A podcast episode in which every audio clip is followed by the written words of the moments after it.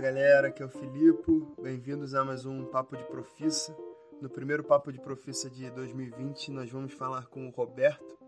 Ele é de São Paulo, mas mora em Madrid, na Espanha, e trabalha na BCG de lá. A conversa está bem legal, traz dois pontos que eu achei especialmente interessantes. O primeiro deles é a importância de não se limitar às oportunidades que a faculdade cria para estágios e trabalhos e sempre buscar outras fontes. E o segundo ponto é o quão interessante é ter uma experiência internacional.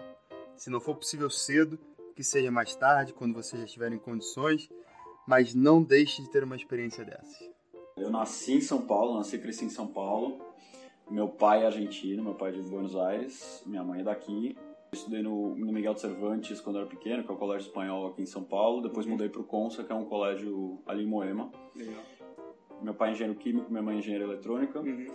Meus avós dos dois lados eram engenheiro, um civil, outro elétrico, ou seja, eu sempre cresci naquela, naquela casa que você errasse uma conta de matemática, vinha, voava chinelo, assim, Uhum. Então, durante o colégio, tudo que era matéria de exatas sempre foi super fácil para mim, matéria de humanas, eu odiava, cara, tinha aversão. Uhum. E aí, acho que naturalmente, os anos vão passando, quando você chega no colegial, adorei física, tinha muita facilidade com química, gostava de... é natural vindo da casa que eu vinha que fala, estudar, decidi estudar engenharia. Foi uma coisa que hoje eu refletindo, eu acho que faltou informação, faltou conversar com gente que estudou outros cursos uhum. para entender melhor o que significava. Eu tenho tios advogados dos dois lados da família, tenho um tio arquiteto, um tio publicitário. Eu acho que faltou eu falar mais, inclusive dentro de casa, Medicina é uma coisa que eu sabia que eu não queria estudar, porque eu odeio sangue, não consigo, não, não, ia lá. Mas faltou falar com, com principalmente, acho que administradores, economistas, para entender um outro lado que mais tarde eu descobri que, que eu gostava bastante. Né? Legal esse ponto, assim, é, não tinha pensado dessa forma. É, você sempre teve certeza de que você queria fazer isso, porque sempre teve muito presente na tua vida a engenharia, mas sim, acho que não teria feito mal olhar outras coisas, entender. Certo? Exato, exato. Ou seja, é, é, como, acho que você, foi como você falou, tinha sempre presente e acaba virando quase que uma inércia. Uhum. Ah, eu gostava, me dava bem, entendia, mas inclusive o dia a dia dos meus pais não, não era de engenheiro técnico, ou seja, meu pai tem a empresa dele, uhum. o lado de engenharia era 10, 5% do tempo dele, o resto ele faz o trabalho de administrador, certo? Uhum. Acho que Faltou cair essa ficha de que tinha outras coisas que eu poderia ter estudado. Não me arrependo de ter estudado engenharia para nada. Eu acho que do ponto de vista de desenvolvimento lógico, te dá um, um background muito forte. Uhum. Talvez teria feito outra engenharia. Eu fiz elétrica, com ênfase em eletrônica, é muito específico. Uhum. Acho que depois do terceiro ano da faculdade eu me perguntava, sem, sem querer avançar, mas eu me perguntava por que, que eu estava indo tão no detalhe. Eu acho que esse tipo de conversa com, com gente que trabalhe no, nas áreas que talvez você Claro, com 17 anos, 16 anos, você não Sim. sabe onde que você quer trabalhar, né? Mas acho, conversar com gente que você olhe e admire e, admire e fale, putz, me conta como você chegou aí. Acho que esse, a ideia desse podcast é um pouco isso e acho que isso faltou quando eu estava pensando em que faculdade fazer. Eu acho que eu não tinha claro como que o curso impactava no, no que você vai fazer depois, uhum. justamente porque em casa todo mundo tinha feito engenharia e cada um foi trabalhando o que queria, porque acho que engenharia é, é relativamente versátil, né? E, na, e aí você escolheu, como é que foi o teu processo para escolher qual faculdade especificamente e já emendando, como é que foi o início da faculdade, o que, que você Sim. achou? Claro, minha mãe fez FEI, meu avô tinha feito poli e, e meu pai estudou meus, meu pai meu, e o pai dele estudaram na Argentina, mas então isso estava descartado. Inclusive, eu não sei porque eu não pensei em estudar fora do Brasil, porque eu acho que tem várias faculdades que são relativamente acessíveis. Uhum. Outra coisa que, se tivessem conversado comigo ou se eu tivesse tido acesso a esse tipo de uhum. informação, poderia, teria estar no radar, certeza. Eu acabei é, fazendo o processo da FEI e da Poli só. Fiquei na lista de espera da Poli. Entrei na FEI, tinha referência. Minha mãe fez FEI, tinha referência do meu pai, inclusive de gente que ele conhecia do mercado, que era uma, uhum. muito, é uma faculdade muito boa, muito prática para o mercado e decidi arriscar, não fazer um ano de cursinho, esperar. Uhum. Eu fiz o cursinho seis meses durante o terceiro colegial. E, e aí, quando comecei a faculdade, adorei, na verdade, adorei porque a, eu acho que tinha mais liberdade do que você tem no colégio, óbvio. Uhum. Fica meio que sob sua responsabilidade quão sério você quer levar a coisa. Então eu consegui ainda levar bem, ou seja, não, não precisava me matar de estudar, mas também não, não podia bombar. Ficava naquela. Então dava tempo, dava pra me divertir, dava pra fazer muita coisa. Acho que no começo é bem. muita festa, né? E é o que você falou, acho que a minha visão é que vai muito da maturidade de cada um. Eu, por exemplo, entrei na faculdade com uma cabeça de colégio, então demorei um pouco a engrenar, digamos assim, sabe? Criar senso de responsabilidade, Sim. enfim. Isso é uma coisa que, pelo que você falou, você já começou e, é e já gostou, por exemplo. Eu acho que a minha faculdade ajudava a, a, a, uma transição soft, porque não era, as matérias não eram todas eletivas, na verdade o curso, é, você tinha, sei lá, por exemplo, seis matérias por semestre. Uhum. E se você, você podia bombar até duas, você passava para o próximo semestre com duas, duas DPs, porque na verdade ela era um semestre de manhã, um semestre à tarde. Tá. Para quem fazia o diurno, digamos. Só que aí você não podia arrastar uma matéria para o seguinte semestre, uma matéria do primeiro para o terceiro. Você ficava fazendo só a matéria do primeiro. Então ficou uma coisa meio colégio de que você repete de ano, que você tem as matérias a gradezinha, ou de manhã Entendi. ou à tarde. Não é uma coisa, ah, você faz o que você quiser, entendeu? Eu acho que isso ajudou, pelo menos esse primeiro ano, a fazer uma transição mais, mais soft do, do que a vida de colégio para a vida de faculdade. A verdade é que talvez se fosse eletiva eu teria pego cursos absurdos, acho que teria sido mais bagunça. Eu não.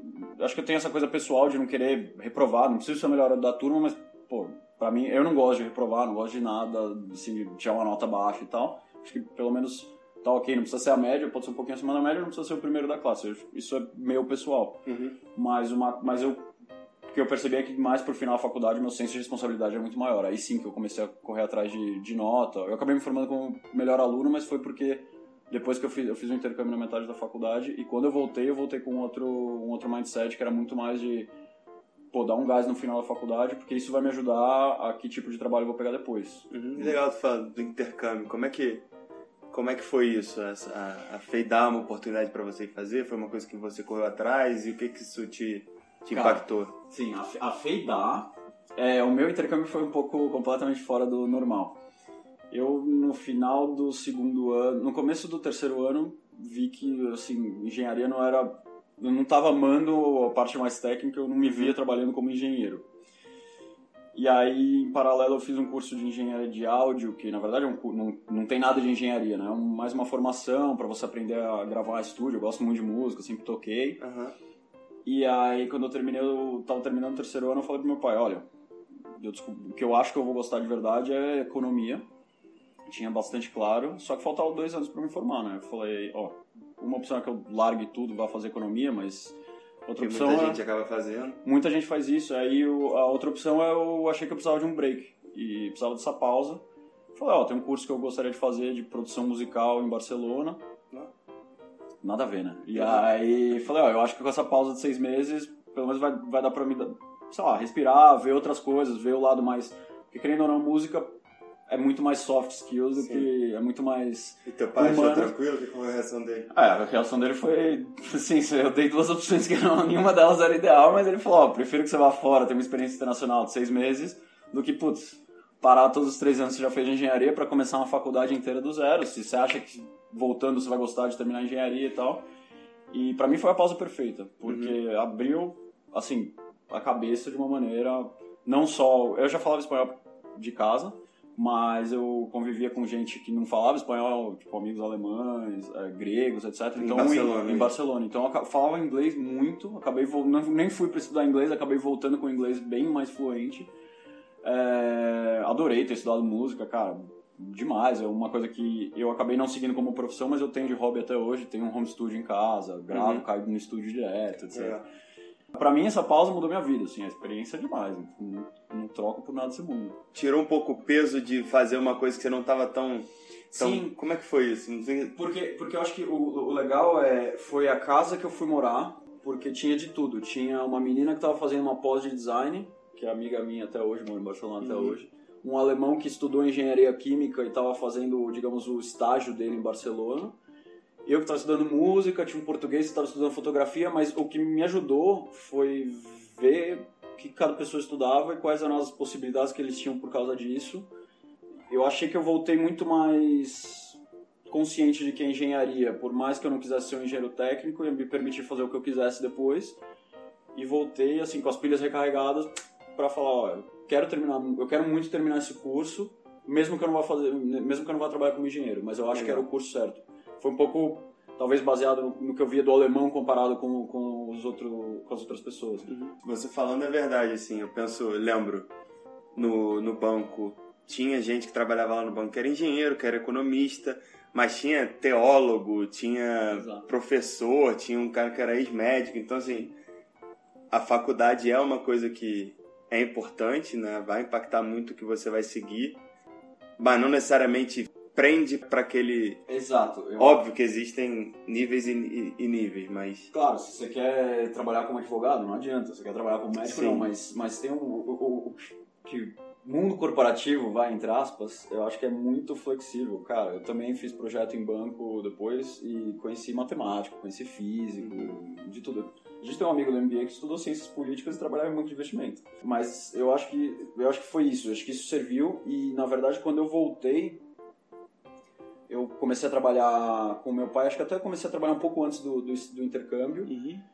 Na empresa do meu pai eu fazia um pouco de tudo e acho que isso foi abrindo minha cabeça. Então, área mais de compras, operações, é, vendas menos, ele tocava mais com os representantes comerciais dele, mas assim, acabei apagando todo tipo de incêndio. E foi aí que eu vi que a, a parte de administração era muito mais legal.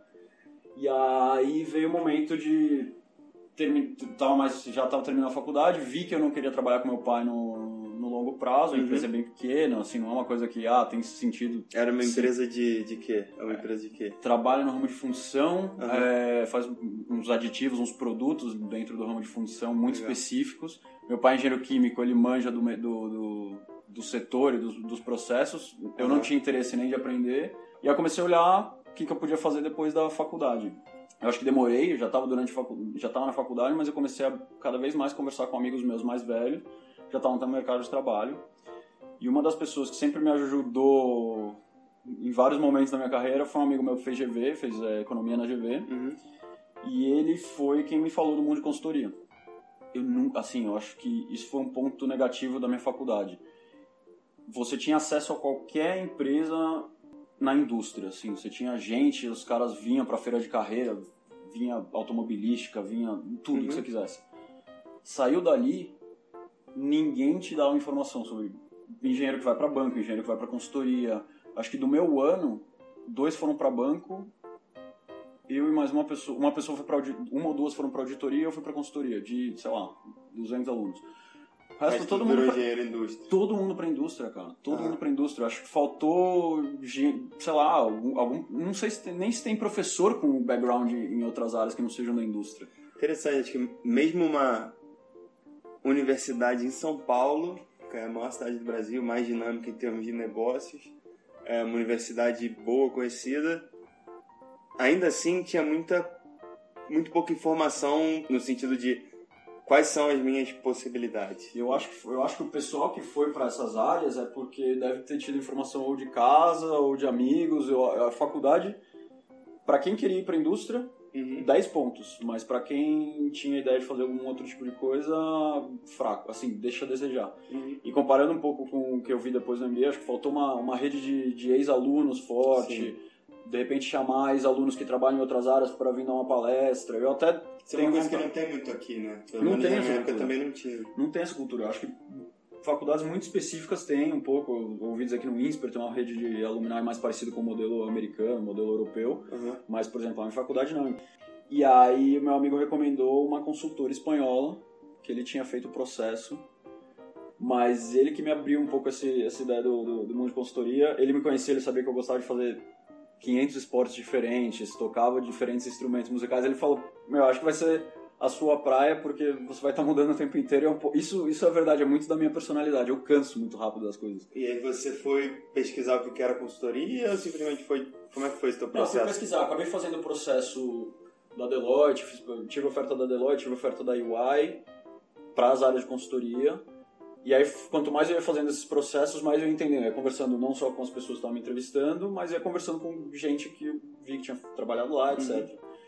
O que esse meu amigo foi diferencial foi me explicar de uma maneira mais clara do que meus outros amigos tinham feito de como é o dia a dia real. Fiz o processo, me dei super bem, claro, falando espanhol, os caras gostaram.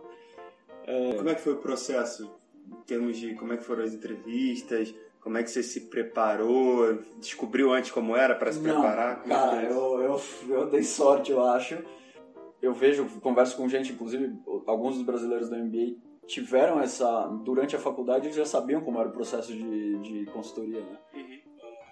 geralmente tem que fazer um case que é basicamente resolver um problema de negócio. Claro, então, sim, mas eu acho que os casos, os cases de, de entrevista para quem acabou de estar fazendo MBA Uhum. são bem mais complexos, são casos de negócio, porque os caras esperam que você saiba aplicar muitas das coisas que você já viu no MBA. Os casos para quem está se formando, muita, ainda mais engenheiro, eles, eles, eles adaptam muito. Eles veem o engenheiro na frente, eles não esperam aplicar um, um super caso de negócio. É mais. Às vezes é um caso de lógica. Sim. Então, perguntas como quanto pesa uma nuvem. Ninguém, ninguém espera que você saiba quanto pesa uma nuvem. Quer ver qual que é o seu raciocínio lógico. Uhum. Aquela clássica, quantas bolinhas de tênis cabem nessa sala? Exato. né? Tanto que uma das perguntas que eu peguei foi qual que é o ângulo do dos ponteiros do relógio quando são 3,5? Porque você responde, bate pronto, você vai falar 90 graus, que é onde você pensa 3,5, mas não é, o relógio, o ponteiro já andou, e aí você fazer toda essa lógica. Ou quantos pelos tem um cachorro.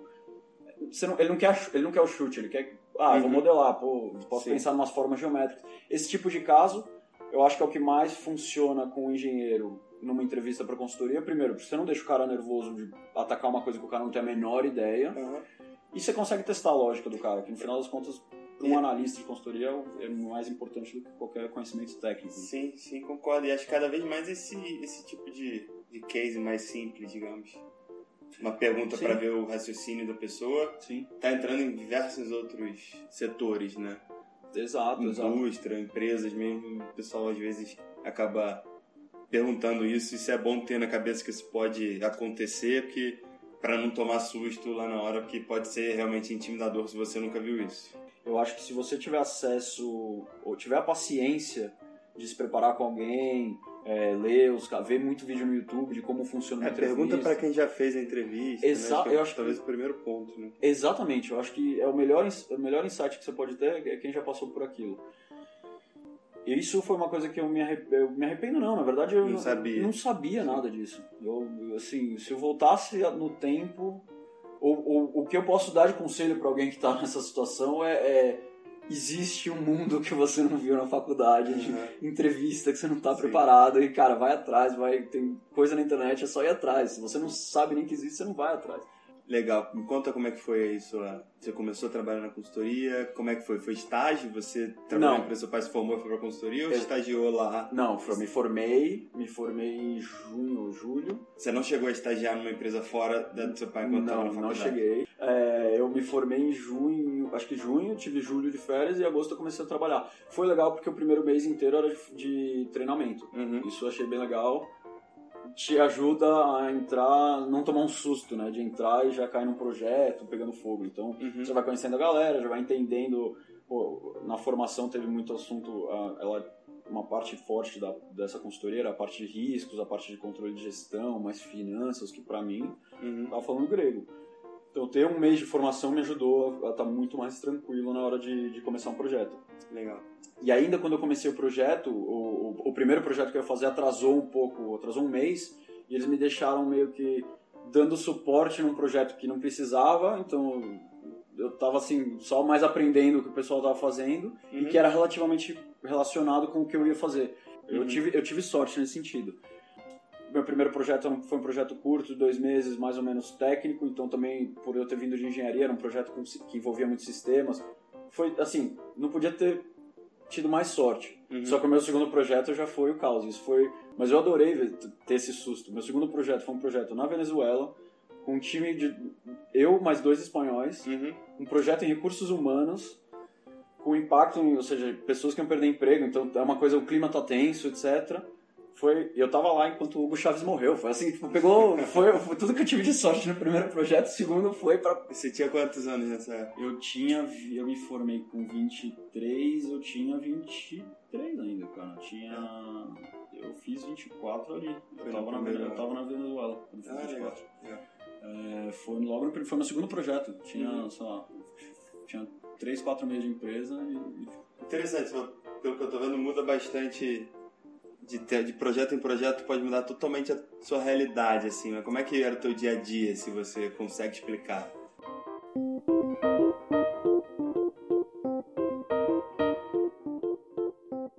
Fala galera, aqui é o Rafa. Espero que estejam curtindo a entrevista. Estou passando aqui só para lembrar vocês de entrarem lá no nosso site www.papodeprofissa.com.br para se cadastrar, deixar o seu e-mail e compartilhar com a gente suas críticas, sugestões e também dar uma olhadinha nas entrevistas passadas. Tem muita coisa legal por lá. Valeu, continuem a ouvir aí. Um abraço.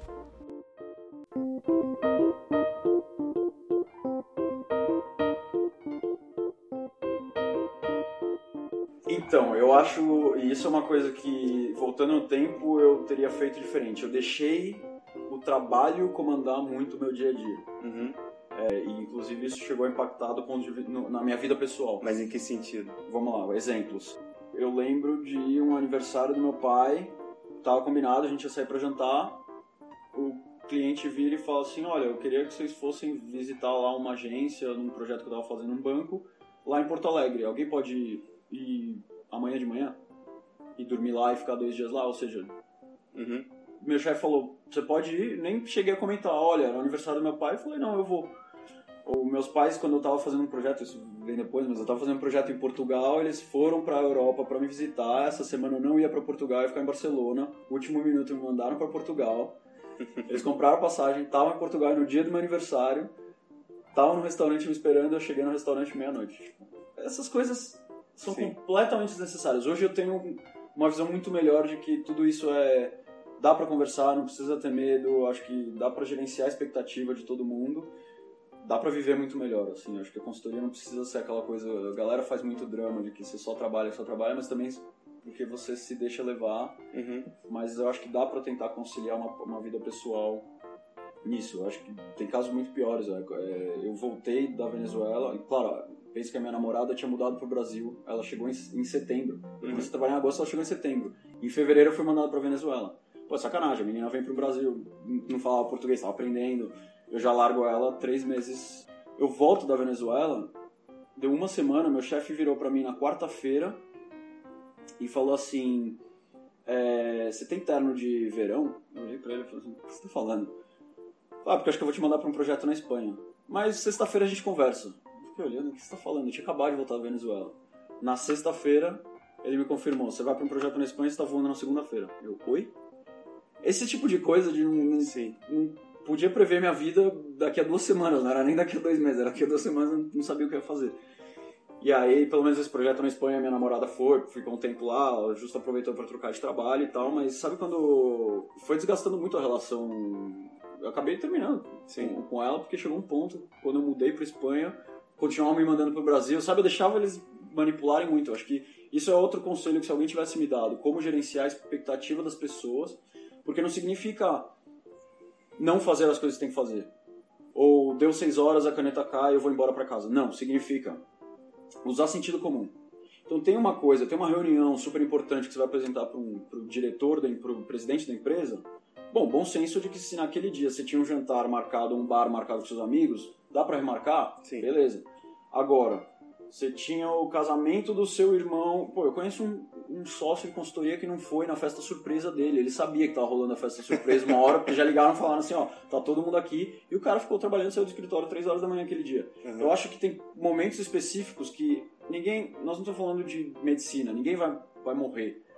E eu acho que também, normalmente, as pessoas com quem eu trabalhei em consultoria eram muito flexíveis. Se eu falasse, pô, cobre, cobre essa, essa parte do meu trabalho hoje, depois eu, eu Sim. cubro você quando você É precisar. uma coisa que acho que você também aprende com o tempo, né? Você vai se adaptando. Eu lembro no meu segundo estágio, que foi numa boutique de M&A, que se trabalha bastante também. Eu, em momentos, eu achava legal sair 4 horas da manhã do escritório, falava com os amigos como se estivesse tirando onda, assim. Hoje eu olho, cara, muita, muita coisa não era necessária. Então, acho que uma coisa que eu tenho na cabeça hoje é... Eu vejo muito muitos exemplos de pessoa que chega, aí vai tomar um café, dá uma enrolada, aí vai almoçar, demora, aí toma um café de tarde, fica olhando o celular o dia inteiro e inevitavelmente vai acabar saindo tarde porque não, não, não consegue terminar aquilo no dia. Mas em relação ao, ao dia a dia que você fazia, Excel era muito importante, o que, que, você, o que foi mais legal, o que, que enfim, alguém que está procurando ir para consultoria, deveria olhar antes da gente seguir para ouvir o resto da tua carreira? Aí? Eu Excel era muito importante, na verdade, eu fiz ser mais importante do que precisava ter sido. Por quê? Como eu estudei, claro, a engenharia você acaba aprendendo, pelo, pelo menos na elétrica, você acaba aprendendo programação e tal, tinha facilidade. Não gostava de programar, não gosto. Mas enquanto eu estava trabalhando com meu pai, por iniciativa minha, acabei desenvolvendo umas macros. Assim, eu nunca tinha mexido no Excel, mas comecei a pegar manha, fórmula, macro. PowerPoint eu acho que é rápido de pegar, não é uma ferramenta complicada mas eu já tinha a vantagem de que o Excel era super tranquilo para mim.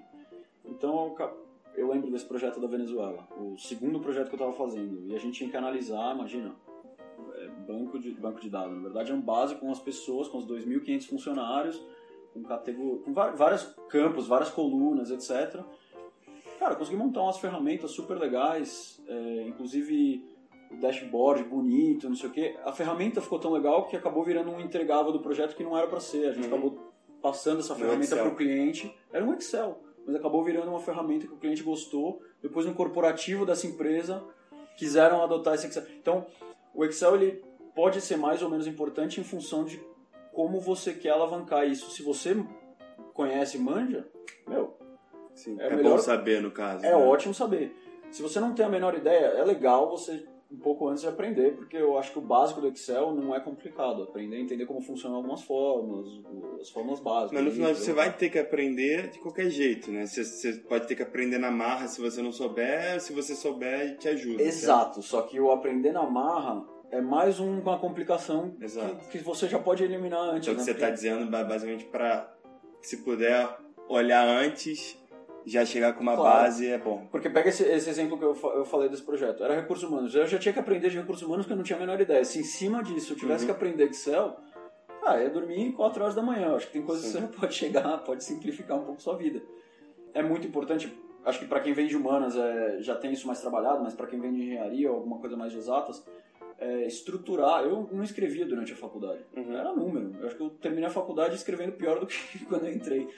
É, não perder o contato com a língua, com, porque depois é uma parte muito importante, principalmente da Aprender a contar uma história. Aprender a contar uma história é chave. Eu acabei, mas até hoje é uma coisa que, mesmo depois da MBA, essa semana eu comprei um livro de storytelling. Eu acho que é uma coisa que você sempre pode melhorar. Não, não uhum. tem uma, você não, não chega um nível que você fala, ah, já sei. Eu acho que sempre você pode evoluir. Então isso é uma coisa que para quem está estudando exatas, não perder o contato com a língua, com a maneira de contar a história, com escrever de uma maneira concisa, bem, bem clara, tal, é super importante e foi uma das coisas que mais eu apanhei do, dos dois primeiros anos de consultoria. Tomava muito feedback, e, digamos, uhum. os pontos negativos dos meus feedbacks eram normalmente relacionados a, a tentar ser mais conciso e contar uma história melhor. Entendi. E aí você, bom, seguindo na tua na tua trajetória aí, você se formou, entrou, foi para a MS, né? A MS é uma, uma consultoria, não vou chamar de boutique, porque tem quase 2 mil, já tem mais de 2 mil funcionários hoje em dia. Uhum. Mas ela foi o spin-off da parte de consultoria da Arthur Anderson, que era uma empresa muito maior. Então ela tinha aquela coisa de algumas vantagens de, de, empresa grande, de consultoria grande, mas ao mesmo tempo ela tinha aquele ar de, pelo menos o escritório aqui do Brasil, que eram 100 pessoas, todo mundo conhecia todo mundo, isso é bem legal. E depois eu mudei, eu, aí eu comecei a trabalhar lá, fiz os projetos fora, isso me deu muita visibilidade, não só com sócio aqui do Brasil, mas com sócios de fora. E aí um dia eu pedi, eu já conhecia, já tinha feito projeto lá na Espanha, conhecia os oito sócios lá na Espanha. Eu falei, cara, eu quero ir para Espanha. E aí eu, e esse exemplo que eu vou contar agora, é, tem outros amigos que passaram por experiências similares, eu acho que é um aprendizado importante, que é se eu não tivesse pedido. Não iam ter te dado. Não iam ter me dado. E mesmo pedindo, não vem de mão beijada. Eu tive que dar o ultimato, assim. Eu, meu chefe conhecia, inclusive minha namorada, sabia que ela era espanhola. Eu falei: olha, eu quero ir. Cara, não, não dá pra ir. Aí eu virei e falei assim: não, você não entendeu. Tipo, eu quero mudar pra Espanha, eu tô afim de mudar pra Espanha no final do ano. Se der para continuar pela consultora, porque a consultora é espanhola, sede em Madrid, imagina. Uhum. Se der para continuar, ótimo. Se não, foi um prazer ter trabalhado aqui. E o cara ficou assim, meu, começou a mexer. Você tava quantos anos nessa época? Eu tava com 20 e. Eu tava trabalhando uns dois anos. Eu tava... Sim. Não, um ano e meio, eu tava com 25. Eu tava com 25. Eu tive, assim, eu tive, foi, foi um movimento corajoso, porque. Mas eu tava convencido que eu queria mudar pra Espanha. E claro, a facilidade Sim. de ter a namorada espanhola é... poderia ter acesso a, a visto Legal. por união estável. Também eu tava tranquilo nesse, nesse sentido. Mas a hora que eu falei. Adoro trabalhar em empresa, mas assim, se não der pra mudar, a decisão tá tomada que eu quero mudar, a, o jogo virou. Eu que tava com todas as cartas, porque ele foi atrás, ele foi atrás e tal falou com o vice-presidente da empresa, o vice-presidente já me conhecia de um projeto que eu tinha feito lá, aprovou, uhum. bateu no presidente. Claro, é aquele lance de é uma consultoria grande, mas ao mesmo tempo é pequena. Então, o presidente de uma consultoria de 2 mil funcionários não deveria estar no detalhe de um analista brasileiro que está mudando para Espanha. Uhum. Mas na cabeça do cara, ele queria desenvolver um negócio na América Latina. Então, para ele não tinha sentido que algum funcionário estava fazendo um caminho oposto. E o cara vetou foi parar no presidente, que eu ninguém conhecia de pessoa, assim. Uhum. E aí eu caí num projeto, logo depois de todo esse rolo, eu caí num projeto onde o presidente estava muito envolvido e vinha para o Brasil. E eu lembro de. Eu acho que nessa hora é muito importante você nunca. Você sempre está preparado, saber bem o que você está fazendo no trabalho, não ter medo de, tipo, a hora que tem que contar em consultoria, o sócio, muita consultoria, sócio é como se fosse uhum. Deus, né? Entra, o cara entra na sala e, a, e o clima fica mais pesado. Eu acho que não tem que ter medo dessas horas. Então, eu estava nesse projeto, um outro sócio que é super sério, super bravo, veio me pediu, me explica isso aqui. E o presidente estava sentado do lado dele, aquela típica sala de reunião Sim. que tá todo mundo trabalhando. E eu sentei do lado, sentei entre os dois e comecei a explicar pro cara em espanhol. Meu espanhol sempre foi fluente, explicando numa boa, tal. O cara e ele me questionava e eu respondia super tranquilo. E tinha um terceiro sócio que estava na sala e falou que quando eles saíram dessa reunião eles foram pegar um táxi e o presidente falou: "Nossa, gostei desse menino, esse, esse menino é bom. E eu só sabia da história toda. Ele falou, então, esse foi o que você falou que não podia ir pra Espanha. E ele falou, não, cara, lógico que pode. Mas tá vendo, tipo, Sim. eu dei sorte, querendo ou não, de ter caído no projeto com ele, mas acho que tá pronto, não tremer na base. Uhum. Sei lá, ser, ser você, assim, tipo, me ajudou muito a mostrar que eu podia trabalhar na Espanha tranquilo. É, o pessoal de. Quando, ainda mais quando a gente é novo, né? Tá na analista e tal, um estagiário existe isso, né? Do cara que tá lá em cima, o sócio, ou enfim, o diretor. Você tem medo de falar o cara como se você fosse falar com o cara e ele fosse te demitir. Não é, enfim, o mais vai acontecer, ele não vai ter tempo para falar. Claro. Muitas das vezes vai ter tempo, vai ser uma conversa interessante, vai ser uma coisa legal, se, se realmente existir um interesse. Se for uma coisa genuína de interesse, não for uma coisa de querer falar para aparecer ou encher o saco da pessoa, basicamente. Então, tem, tem que ter esse, eu, eu, eu acho que você deu, na, você deu na tecla. Eu morria de medo no começo também. Pra mim, eu só sentava perto, eu, eu tremia na base. E fui perdendo essa vergonha. E aí eu acho que o que você falou é, é bem isso. Se não, não é aparecer por aparecer, é uma coisa de bom senso, certo? Uhum. Os caras são inteligentes, mas são pessoas. Então, eles gostam de conversar. Se você tem um assunto interessante, às vezes não precisa ser de trabalho. Você não precisa mostrar que você aprendeu, que você manja de uma coisa. Não, às vezes o cara eu conversava com muitos sócios de restaurante legal para jantar, não sei o quê. Querendo ou não, quebra um pouco o gelo, te aproxima mais como pessoa, mas eu acho que tem que ter. É muito importante ter leitura de quando é o momento certo. Sim. Porque você pega o cara que saiu de uma reunião, que o cara apanhou do cliente, etc. Meu, eu já vi muito analista tomar muita porrada porque não conseguiu ler a expressão do, do facial do sócio, sabe? Uhum. Mas não tem que ter todo esse medo, não. Eu, eu confesso que eu tinha muito medo no primeiro é, ano e pouco. É normal. E, é normal. E seguindo, aí você. O que aconteceu? Aí, Acabou indo pra Espanha? Como é então, mas me, me enrolaram bastante porque esse projeto que eu tava é, era um projeto crítico pro cliente. O cliente estava muito feliz com o meu trabalho. E aí eu já tava com tudo acertado para ir pra Espanha em outubro. O cliente pediu para ficar mais, ficar mais um ano. Eu falei, um ano, já tinha, já tinha esvaziado o apartamento aqui no Brasil e tal. Uhum. Aí negociei com a empresa de ficar até dezembro. Chegou dezembro, pedindo até janeiro. Chegou janeiro, bom, acabei mudando em abril. Isso a minha namorada já tinha ido em outubro. Aham, uhum. é.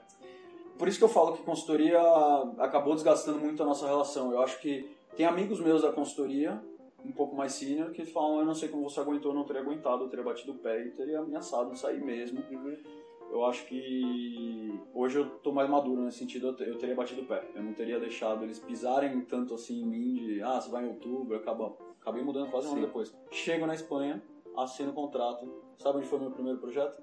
No Brasil. De volta pro Brasil, mais dois meses.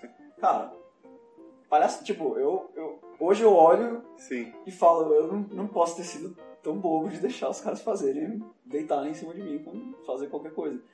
É, eu acho que aí veio a falta de maturidade. Eu acho que eu ainda tava com 26, eu acho, já nessa época. Uhum. Mas naquela época, acho que você ficava com medo de falar não, de bater.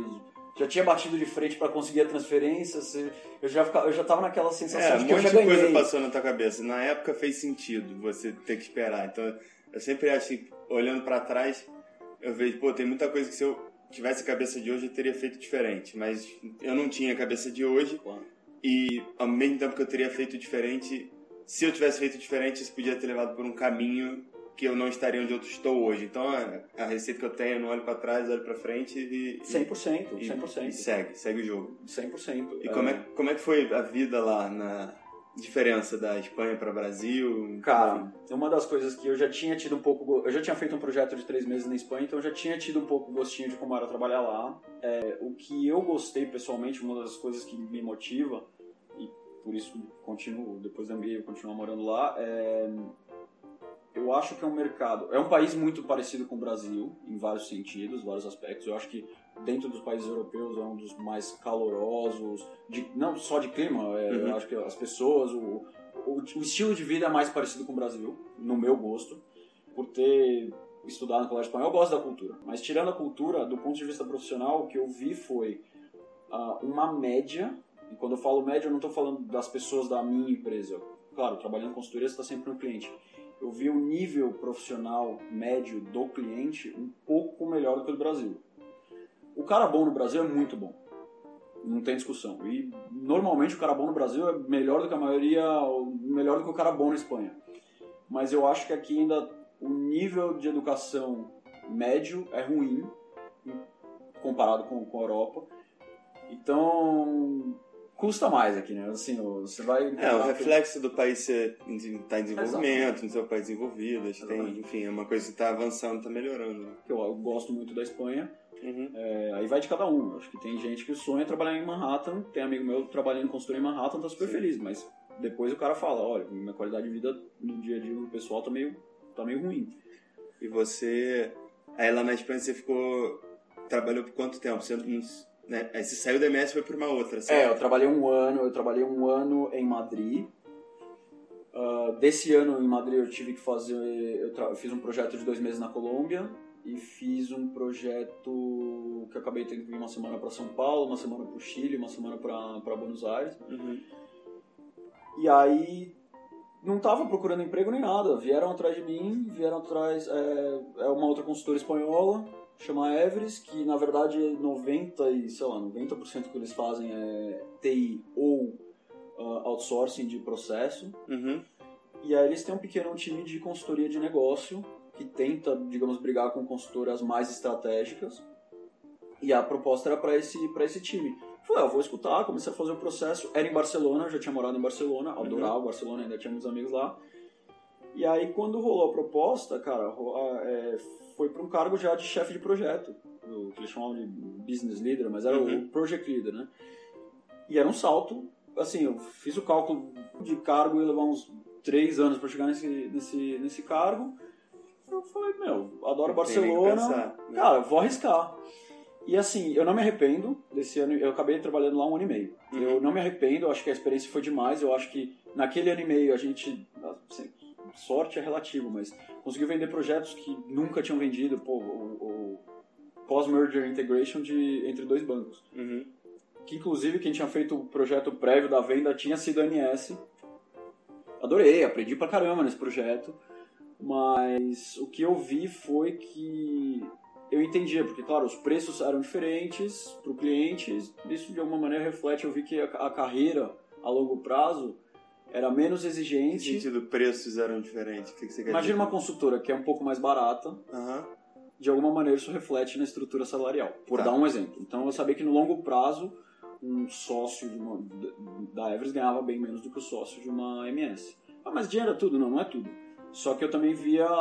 eu- Era, um, era o conjunto da obra, refletia em, no nível de estresse desse cara. Isso é um ponto positivo para Everest. Era muito mais baixo, porque o tipo de cliente com que ele lidava, o tipo de projeto que ele vendia era tudo mais fácil, mais Uhum. operacional, entre aspas. Não quero generalizar, mas não era tão estratégico. Tem muita gente que, que, sei lá, que o perfil encaixa é ótimo. O ambiente Sim, de trabalho era maravilhoso. diferentes. né? Claro. Agora, não era o tipo de projeto que eu estava procurando. Eu achei que não tinha o desafio de consultor, assim, Uhum. é, da, da dificuldade do projeto. O desafio que eu encontrei na Everest para mim foi cheguei a administrar três projetos em paralelo. Pô, pra alguém que nunca tinha levado um projeto tocar três, eu, naquela hora você até treme um pouco e fala, putz, como é que eu vou levar isso aí? Então, para mim, o desafio foi muito mais de liderança, de desenvolvimento profissional, do que, o, do que o desenvolvimento técnico de consultor, porque eu achava que os projetos eram relativamente fáceis comparado com o que eu vinha fazendo na OMS. Uhum. E foi aí que eu comecei a me coçar para fazer um MBA. Aí eu falei, eu acho que pode ter sentido. Foi aí que começou? Você não. Como é que. Eu fui Você Everest sem nem... Eu já... Eu a existência do MBA? digamos assim. Então, eu conhecia o MBA, inclusive conheci o IESE em Madrid, Uhum. porque com um chefe meu, ele tava pensando em fazer o executivo, você não para de trabalhar, e a gente foi junto fazer um Open Day, ver como é que era uma aula, ver um pouco que tipo de assuntos toca. E eu acho que até ele foi um pouco... Ah, não veio a palavra na minha cabeça, mas justo porque coincidiu de um tema... A aula foi sobre recursos humanos, uma organização, que era um assunto que ele controlava muito. E ele saiu com a impressão de que um MBA para alguém que trabalhava em consultoria não agregava nada. Aham. Ah, isso aí eu já sei, isso aí é meu dia a dia, já aprendi tudo isso. Ele vinha de engenharia também. Eu pensava, meu, você, deve, você deu azar de que a aula Sim. era de um assunto que você manja. Eu não acho que você manja de finanças, ele não manjava tanto, etc.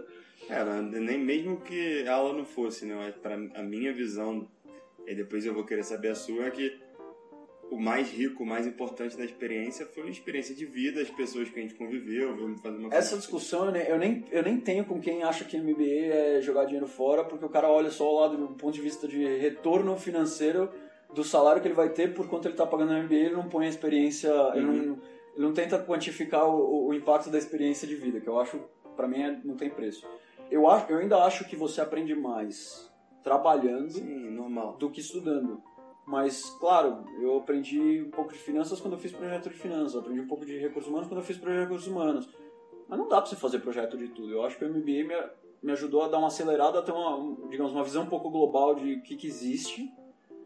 E aí, pelo menos poder começar a fazer um projeto de praticamente qualquer coisa, você sabe onde você tem que buscar o conhecimento. Você já ouviu falar das É coisas. isso, acho que você não estudando, óbvio, se você estudar muito, ficar o dia inteiro eventualmente você vai aprender, mas estudando eu acho que é uma forma de você saber onde está a informação que você vai precisar implementar quando você estiver trabalhando. E é aí que você vai desenvolver o conhecimento mesmo. Esse pelo menos é como funciona pra mim. Exato. E aí, vindo de engenharia, e como eu tinha falado no começo, tinha essa ideia de estudar economia, talvez até administração. Eu ach... Para mim, eu achava que encaixava, completava um pouco o currículo. É, adorei, cara. Acho que foi a melhor experiência da minha vida. É, eu adoro, eu agradeço muito. O meu pai foi a pessoa que, que me empurrou. Eu estava em cima do muro entre fazer o executivo e a empresa queria pagar o executivo. A Everest queria pagar o executivo do IS. Aham. É, e aí, conversando com meu pai, ele sempre foi uma pessoa que adorou investir em educação. Ele fala, cara, você tem que. E quando, ele, quando eu contei a diferença dos modelos, você acaba fazendo o dobro dos casos de negócio, estudando o dobro, digamos, você tem o dobro do número de aulas. Uhum. Ele falou, nem pensa, vai. Eu falei, ó, isso aqui não, fico, não deixa de trabalhar, são dois anos. Ele falou, cara, vai, vai ser bem melhor pra você. E, e eu, nisso eu agradeço meu pai, porque eu acho que foi a melhor experiência da minha vida, assim. Legal, legal. Muito legal. É, e aí, assim, eu, eu fui pro MBA sabendo que eu, eu gosto muito de consultoria. Muita gente não gosta. Não é que não gosta, cansa. Eu não cansei ainda. Eu acho que pode ser, vai chegar, vai chegar esse dia, provavelmente. Mas Uhum. Eu tenho gasolina pra queimar e fui pro MBA falando, eu tinha claro que eu gostava de consultoria. E aí você pode pensar, então, precisava ter feito MBA, porque nas consultorias que eu tava daria pra chegar a sócio sem ter MBA, não era obrigatório. Só que eu tinha claro por algum dos projetos que eu tinha feito na, quando eu ainda trabalhava na MS, que eram bem mais estratégicos, que tinham ganhado, digamos, de uma McKinsey, de uma BCG, e tinham sido os projetos mais legais, que eu mais tinha gostado, que eu mais aprendi, que eu mais achei que eu estava gerando impacto. Uhum. Então eu fui com, com essa ideia de que eu tenho que conseguir entrar numa dessas, porque é o tipo de projeto que eu queria fazer o Sim. tempo inteiro. Que depois na prática não é verdade, também acaba fazendo outros projetos, mas eu tinha essa ideia na cabeça. Pra mim deu super certo, assim. É, eu tive lá, eu acompanhei, aí você fez o, o Summer na, na BCG em Madrid, certo? Isso, isso. E vai voltar pra lá, tá só esperando questão burocrática de visto, É, certo? renovando visto. Então, enfim, trocou uma ideia aqui, eu vi um pouco como é que é do trabalho e tal. Conta um pouquinho como é que foi do o, o Summer lá. O que foi diferente do, que você já tinha visto? Acho que o que melhor eu posso falar é comparar um pouco três consultoras, não, sem, sem entrar no detalhe de cada consultora, mas... Sim, não precisa falar nome. Não, não, não, é mais o, o choque de, de ter trabalhado numa consultora, digamos, menor, numa consultora que é um monstro, mas que a prática que eu tava não era tão uhum. core business, então, assim, era um pouco deixado de lado, e de repente para uma, pra uma consultora que tem toda a infraestrutura. Eu caí para trás, assim, quando eu tava na BCG durante o summer, e, meu, você tem equipe de suporte para tudo, assim, até quer precisa de uma tradução, o cliente mandou uma coisa em PDF e precisa passar para um Excel. Você tem, você tem todos o que eu senti da BCG, se eu precisasse resumir numa frase, eu acho que muitas consultoras, assim, principalmente as estratégicas, têm focado nisso, é o seu tempo é para pensar. Eles aliviam muito da carga, digamos, mais operacional uhum. do dia a dia de um consultor. Tem que ficar formatando o slide até 3 horas da manhã, ficar alinhando caixinha de texto. Você acaba ainda tendo que fazer, mas eles te dão todo o suporte para minimizar ao máximo isso e você usar o seu tempo para realmente pensar e tentar gerar novas ideias, novas oportunidades de negócio para o cliente, etc, etc, etc. Parece clichê eu falando, mas, mas não foi. É que eu vivi no, durante o summer, durante o estágio lá, ter que. A típica coisa que eu sabia que ia ficar dois dias lá passando PDF, não sei o que. Meu chefe falou: não, cara, isso aqui você manda para um time na Índia. Cara, nas outras consultoras que eu trabalhei não tinha time na uhum. Índia. O time na Índia era você, que ia ficar até 4 horas da manhã passando PDF para Excel. Uhum. Então, essa plataforma, digamos, só pensando em ajudar o consultor, eu achei um mega diferencial. Que eu sei que todas têm, assim, eu acho que uhum. das estratégicas, todas. Cara, eu vou até te fazer um, um, um, desafio agora, que foi uma coisa que você falou no, mais pro início, eu achei interessante. Que você falou que seu amigo foi a pessoa que realmente descreveu consultoria de uma forma como você entendeu, como você, enfim, efetivamente fez sentido para você. E você tendo trabalhado em três consultorias diferentes nesse, nesses últimos anos da sua carreira aí, queria ouvir você descrever a consultoria. Uma frase que eu tenho usado recentemente, eu não lembro, eu não lembro agora de onde eu escutei isso daí, mas eu achei muito divertida a frase. Se eu tivesse resumindo uma frase, para uma criança de 3 anos, eu brinco que o consultor é um médico de empresas. Uhum. Mas se eu tivesse que explicar com detalhe o dia a dia, eu acho que. Vou, vou, vou começar a descer, né? Do, da história do médico de empresas, que é resumir muito o que é um consultor, a falar que o consultor é um cara que traz metodologia para um, um, dia a dia às vezes caótico, o cliente às vezes, não é que o cliente seja caótico, mas às vezes o cara tem que fazer um trabalho que não faz parte do dia a dia dele e ele não tem tempo, não tem, ele não consegue parar, dar um passo para trás, ver a visão de mais macro e, e, começar a pensar em como resolver esse problema. Eu acho que o consultor ele traz muita metodologia. Os projetos que eu mais gostei são os que você constrói junto com o cliente para onde a empresa deveria ir ou como deveria solucionar o problema. E agora, se eu tivesse que falar o dia a dia de um consultor, eu gosto porque ele é dinâmico, porque ele tem um pouco de tudo. Começa um projeto, resumindo, começa um projeto, você vai ter que sentar muito com o cliente, vai ter que pensar em que, que você não sabe da indústria ou, ou daquele cliente, vai ter que conversar muito com as pessoas, o que é divertido, mas depois você vai ter o seu momento de se trancar numa sala e produzir, digamos, pensar em como resolver o problema, gerar modelo no Excel, montar uma apresentação, como que você vai contar isso, muda muito e depois você vê o filho nascendo, digamos, que é ver como o cliente percebeu isso, fazer os ajustes, depois ver se o cliente vai querer implantar realmente as coisas que você você propôs. Eu acho que é um trabalho muito humano, tem querendo ou não mais do que deveria ter, mas é parte do dia a dia muito muita politicagem, muito a politicagem que eu falo é saber lidar com, com o dia a dia do, do cliente, com a hierarquia do cliente, às vezes é delicado mas não deixa de ser um trabalho analítico, que eu gosto, eu estudei engenharia, gosto de número, é um trabalho que você ainda tem que parar, sentar, pensar em número, pensar no modelo, que eu, eu particularmente acho legal. Legal. Bom, cara, chegando no, no finzinho aqui, obrigado pela conversa, acho que a história foi super legal. Queria te fazer, antes de a gente terminar, fazer uma pergunta que, que eu gosto de fazer para ver a perspectiva de, de, das pessoas que eu falo, né? Então, a pergunta é a seguinte, nessa tua carreira aí, no sucesso que você teve até hoje, o quanto que você acha que isso foi porque você é inteligente, trabalhou duro, É, e quanto que você acha que teve o fator sorte pesando em cima disso? Eu costumava pensar que eu tive muita sorte em muitos momentos, mas eu, cada vez mais eu entendo que quanto mais esforço você põe, e o esforço não significa horas, significa saber onde colocar o esforço, mais essas situações de sorte vão se repetindo e aí você começa a entender que talvez não seja puramente sorte, né? Eu diria que sorte é menos de 10%, mas foram os 10% nos momentos chave que precisava ter sido, sabe? Aquela Entendi. coisa é, eu acho que o principal é foco e esforço. Acho que é onde eu acho que é onde você faz uma diferença na sua carreira. Mais do que não é uma questão de inteligência. Entendi. Ah, legal, legal, boa. Bom, de novo, cara, obrigado aí. Acho que valeu, valeu pela conversa e gostei, gostei da conversa. boa, valor.